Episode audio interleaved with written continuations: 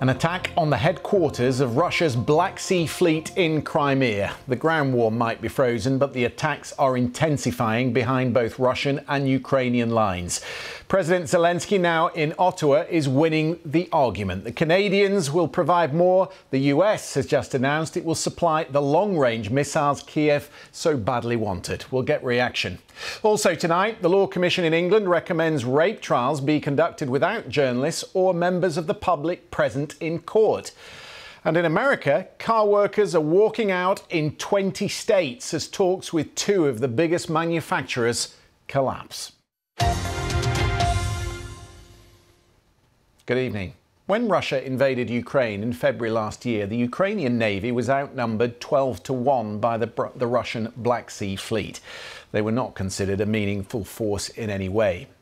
In the last 10 days, Ukraine has destroyed a Kilo class submarine, one of only six that Russia operated in the Black Sea, a large landing ship that Russia planned to use for an amphibious landing in Odessa, a communication centre of the Russian Black Sea Fleet on the Crimean Peninsula, and today they hit the fleet's main headquarters in central Sevastopol.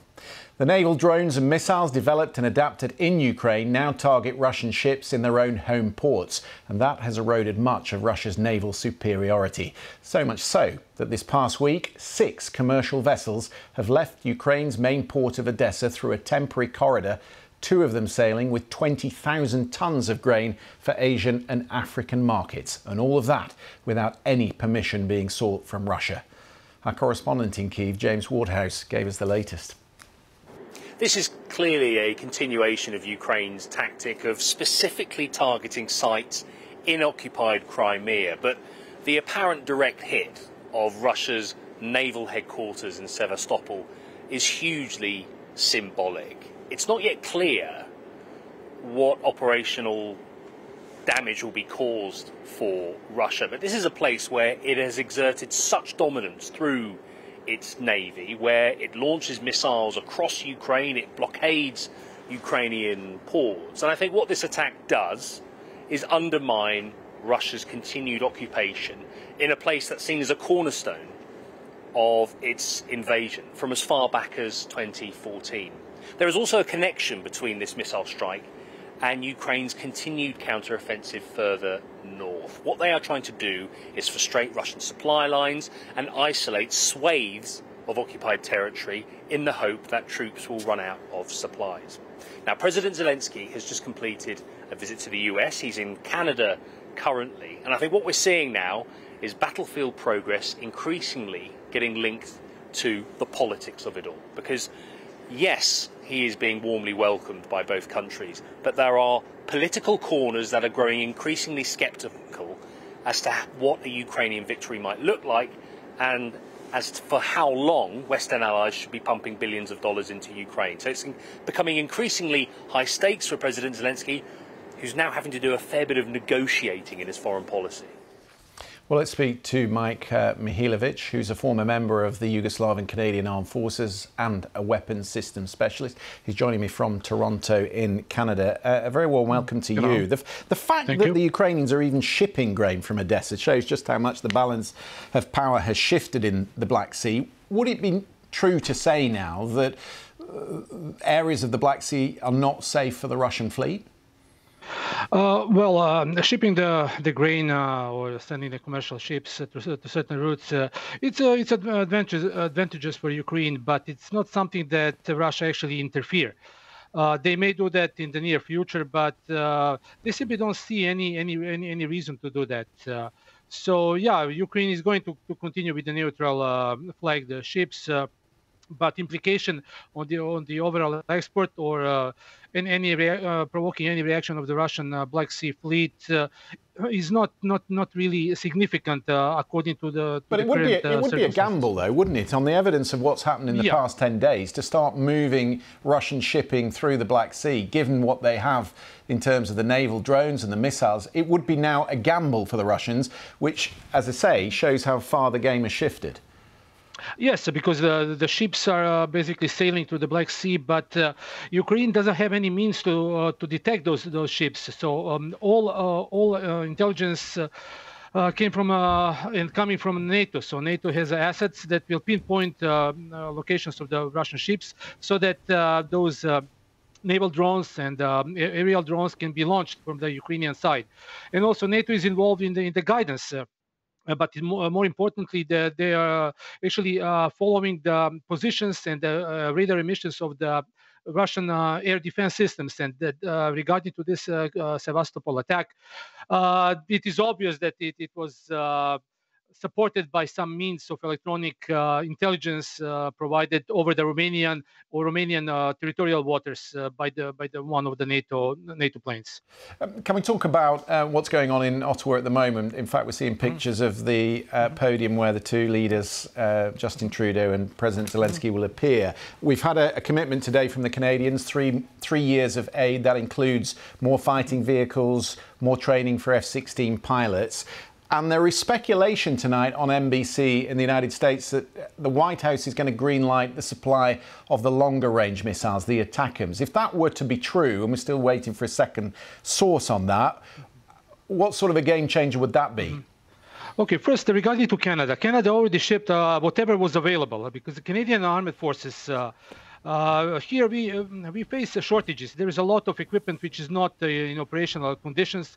So, for instance, we shipped I think 12 uh, Leopard tanks, uh, some um, light armor vehicles, a lot of rifles or infantry infantry weapons, also Carl Gustav anti-tank launchers. But bear in mind, those there is a, uh, very, very questionable conditions of that equipment. When you mention F-16, uh, training F-16 pilots, Canada doesn't uh, operate F-16, so uh, Canada can give uh, some kind of uh, general training, flying training, but contribution to F-16 is will be mm, simply zero because we simply don't have that. We have F-18, which is not not still on on the list, but I will not exclude that uh, in the near future some of Canadian um, available Canadian planes uh, may be shipped. Yeah. Uh, regarding to the um, uh, ballistic missiles, uh, according to some information, uh, some of them are already in Ukraine. Those they were stationed in, in the Western Europe. Um, the number you are talking about limited number, but nobody specified that number. Bear in mind, those missiles are old ones. Ukraine now possess much much stronger weapons. that is Storm Shadow or Scalp uh, French version. They have HIMARS. Uh, ballistic missiles, AT, um, ATACMS or ATACMS, uh, they're easy. They're much easier to, to engage because they have ballistic trajectory. So Russia has a means to do that. They, they have a, uh, uh, anti-ballistic missile systems available. So uh, in my opinion, there is nothing going to change. Ukraine may be able to launch a couple of them and maybe even score some, some hits, but in overall progress, yeah. what they need. Ukraine Ukraine need to need to achieve some success on the battlefield, and battlefield is now bogged down because Ukraine is suffering terrible casualties since this morning, more than 500 uh, casualties all uh, through the whole front line, uh, and uh, few few ballistic missiles, even 100 ballistic missiles, uh, it can't change anything. Yeah, uh, but then, like you say, they, they do have the Storm Shadow, uh, and, and, you would yes. think it, it, was cruise missile. We think that was fired at the headquarters, yes. the naval headquarters in Sevastopol today. What I just wondered, just before I let you go, what does that actually say about uh, the Russian air defense systems, the S-400, the S-300 systems, which were they were much feared before the war started? And they are. They're, they're the best systems in the world. Uh, I will well, tell not you that this. good. no, no, no. They. Uh, please, please be, be realistic. Yeah. Those systems are, uh, are um, uh, proven. What is important? Uh, you, uh, NATO provide Ukrainian with information. They are NATO locating the mission of uh, Russian raiders. NATO is pinpointing uh, um, locations of the individual launchers, individual fire control systems.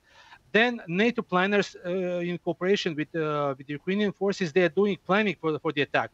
Everything is information. Ukraine doesn't have means to to do anything without NATO, Ukraine simply can't do anything.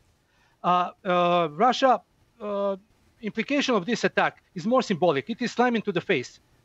But Ukraine will uh, achieve much more if they simply destroyed, uh, let's say, BM-21 or Grad multiple launch rocket system or even Smerch, because those systems are the ones that hammering Ukrainian troops in, in the field, hitting the building, no no matter how spectacular that is yeah for the for the pr stunts for the for the marketing uh, for for a morale it's excellent it's it's a slam into the russian face but strategic or tactical implication is zero. And um, uh, on the Russian side, people now starting to call uh, for the retaliatory um, attacks, so that uh, let's say uh, destroy the Ukrainian bridges uh, over Dnieper or destroy infrastructure. Russia is not not doing that stuff for now, but we will see. I mean, uh, this war is not going to finish anytime soon.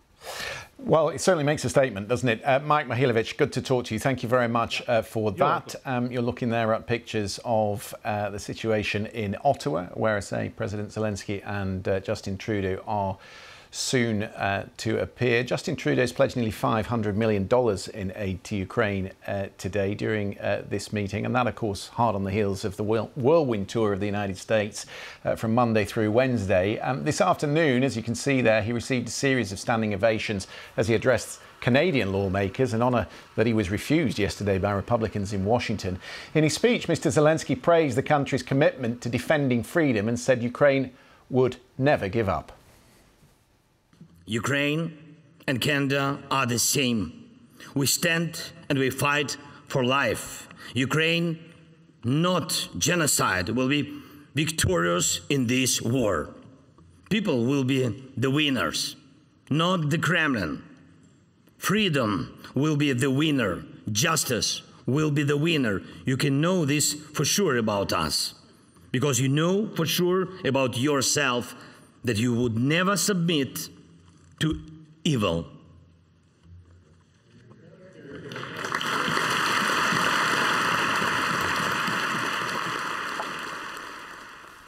Important trip this for President Zelensky, given that some of the allies are wavering. We saw that in Congress yesterday, particularly on the Republican side. But some encouraging news emerging tonight from Brussels. There are reports from several sources now that the European Commission is about to recommend membership talks begin with Ukraine in earnest. And once the Commission makes that recommendation, then EU leaders will be asked to sign off on it, most likely at their summit meeting in December.